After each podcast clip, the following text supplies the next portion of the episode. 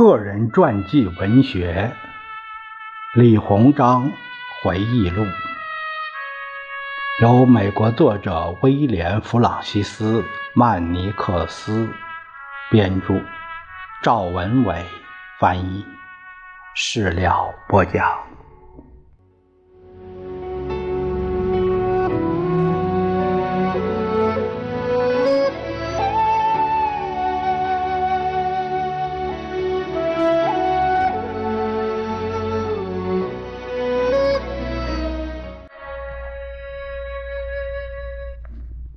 我们看看李鸿章回忆录附录中的另一个内容，说到李鸿章西游趣闻。一八九六年六月十三日，李鸿章开始了德国之行。从他进入德国国境那一刻起，就受到了比俄国更为隆重的礼遇，规格之高，俨然国家元首。他下榻于著名的凯撒宫，呃，以前的翻译叫该萨 house。凡口之于味，目之于色，耳之于声，莫不投其所好。甚至连他喜欢抽的雪茄和喜欢听的画眉鸟，都事先安排妥当。寝室内高悬他本人及铁血宰相俾斯麦的照片，以示敬重。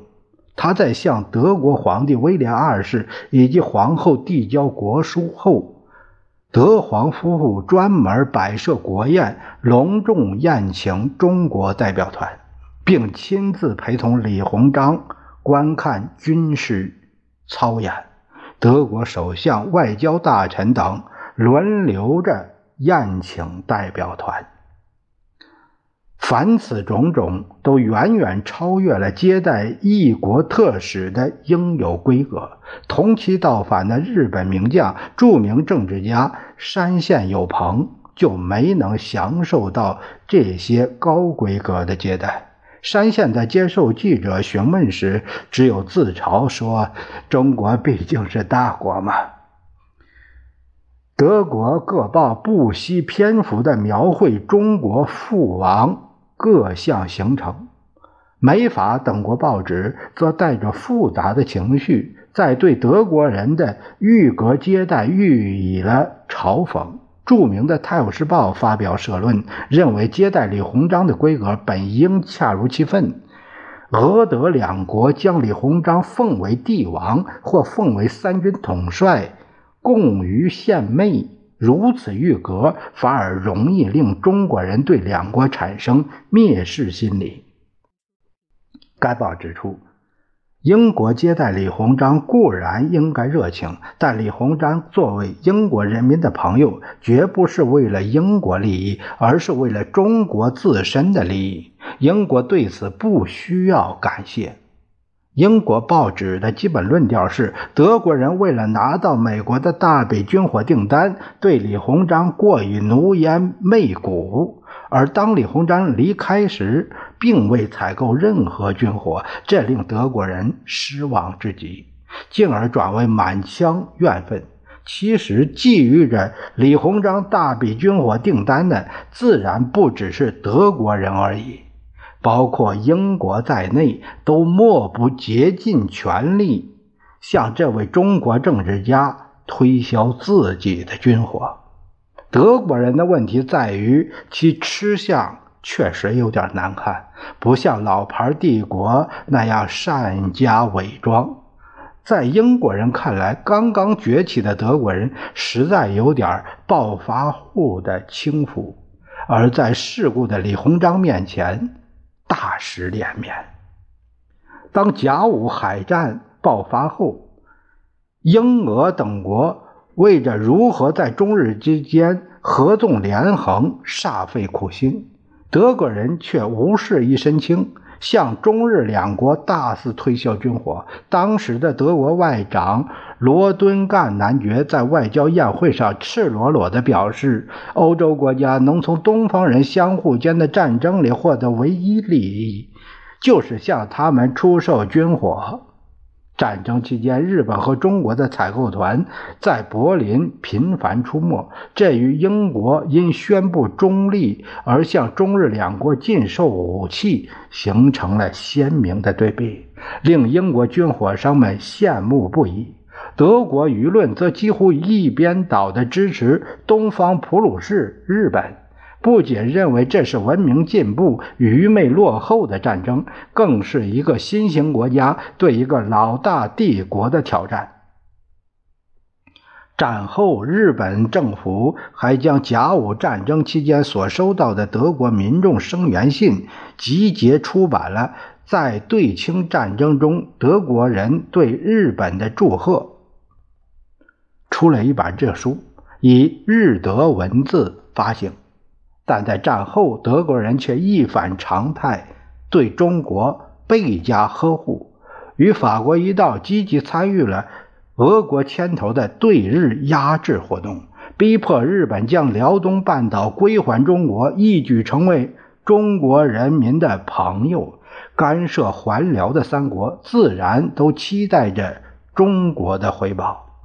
但李鸿章的出访并没有带着采购军火的使命，不仅德国的军火商们失望，就是对德国倍加嘲讽的英国军火商们也大失所望。更令所有西方人大跌眼镜的是。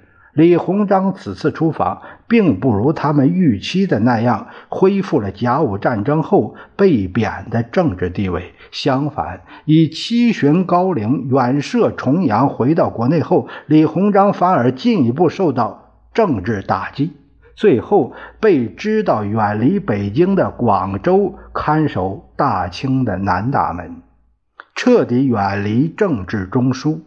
中国的政治风气则进一步转向保守，西方商人们所有期望最后被义和团的血红大旗彻底毁灭。德国人毕竟不如老牌帝国的英国人那么深沉。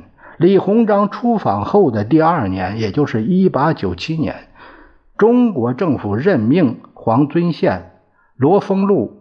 武廷芳分别出使德、英、法，只有德国政府坚决拒绝黄遵宪，而黄遵宪本人与德国并没有任何过节。国际外交界对此百思不得其解。英国报纸认为，正是因为德国政府后悔接待李鸿章时礼节过于隆重，担心因此反而被中国人小看。借机拒绝中国使节，以便于自增其威。到了1898年，德国人更是借口传教士在山东被害事件，出动大军强占胶州湾。梁启超认为，这是德国人为了报复面子被扫而进行的报复。其实，干涉还辽的三国中，俄国早已在北方得到了好处，法国也在南方得到了势力范围。只有德国在向清廷索取福建的金门岛时被拒拒不许。梁启超认为，胶州事件中德国之横逆无道，人人共见。虽然中国外交官固有不得辞其咎者。夫时而无所依赖于人，则易矣耳；既有依赖，则固不得不愁之。能一切不愁，则易矣。既愁甲愁乙，则丙亦亦有以愁之。三国还辽，而唯德项羽。安有不积其愤而速其变者？不特此也。但也就是说啊，你人家帮你三国还辽，那两个得到好处，你这个什么也没得到，他能不生气吗？中俄密约中声明将胶州湾借予俄人，是俄人所得权利，不图在东三省而直侵入山东也。方今列国竞争优胜劣败之时，他国能无度之？是德国所以出此横逆无道之举者，中国有以逼之使然也。其实这里边就是说，又把胶州湾，呃，想献给俄国人，呃，这个当然引起了德国人的恼怒。其实要说起来呢，宁可给德国人，不给俄国人，这样会增加他们的矛盾。俄国人是卧榻之侧呀，那是那是一只虎啊，你给他啊，这那成他的你都不好要了。哎呀，这个不知道当时是怎么这这糊涂蛋什么时候都有。又过了两年。一九零零年，德国驻华公使克林德也为了德意志的尊严，不听劝阻，非要在遍地是义和团的混乱的北京，只身前往总理衙门会谈。路上因与清军发生争执被杀，引爆了义和团与驻京外交机构之间的血腥冲突。倍感丢脸的德国组织了一支庞大的远征军。威廉二世在为这支军队送行的时候，要求他们对中国人必须残酷无情，让中国人在一千年后还不敢小窥德国人。这真是感觉到伤了自尊了。德国大军是八国联军中最后一支到达的，他们到达的时候，联军已经占领了天津和北京。大的军事行动已经完结，但德军依然对京津地区进行了残酷的扫荡和屠杀，并纵兵捣毁中国的外交部，就是总理衙门。在与李鸿章签订的辛丑条约中，德国专门约定了中国政府必须派出亲王规格的高级代表团前往柏林道歉。继李鸿章访德之后的第二个中国高级代表团，由末代皇帝溥仪的老爸醇亲王载沣率领。区区数年，中国代表团由上宾沦为墨客，德意志的天似乎有点阴晴不定。至此以后。直到第二次中日战争，就是抗日战争，德国尽管与日本是盟国，却对中国给予很大的同情。这些正是中德历史深处的吊诡所在。在李鸿章的德国行程中，最引起当时记者和后人兴趣的就是他拜访俾斯麦，在场的各国记者。进行了详细的记录，无不大同小异。有意思的是，曾经轰动英美的《李鸿章回忆录》中记载了俾斯麦告诉东方俾斯麦李鸿章说：“法国人可并不将俾斯麦一词视为任何恭维语，而且自己也难忘得到欧洲李鸿章的称号。”这段对话十分传神。因恐其或引述自当时报道，我还遍查各国报纸，都难以找到其出处，估计很有可能是曼尼克斯的个人创作。俾斯麦这句真假难考的签语，却真正道出了其与李鸿章其实是截然不同的人。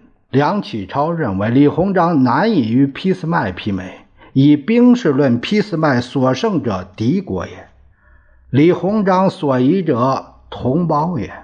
以内政论，俾斯麦能和向来弥散之列国而为一大联邦；李鸿章乃使庞大硕大之支那降为二等国。以外交论，俾斯麦连奥义而使为我用；李鸿章联俄反堕彼谋。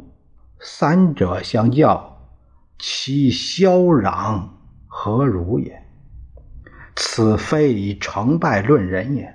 李鸿章之学问、智术、胆力，无一能如披斯败者；其成就之不能如彼，实优胜劣败之功利然也。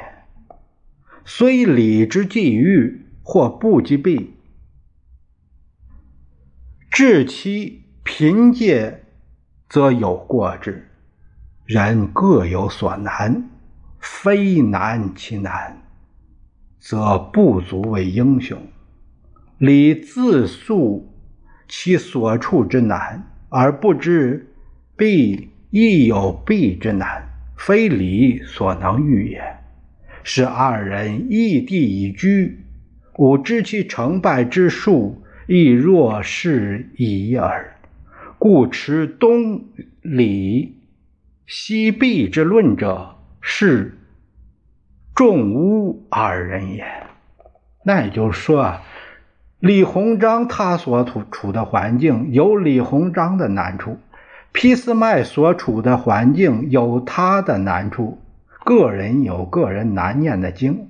你说什么这个东李西壁这样的论调？其实是对二人都是不恰当的这种言论，甚至是有一些，甚至都是有些污蔑。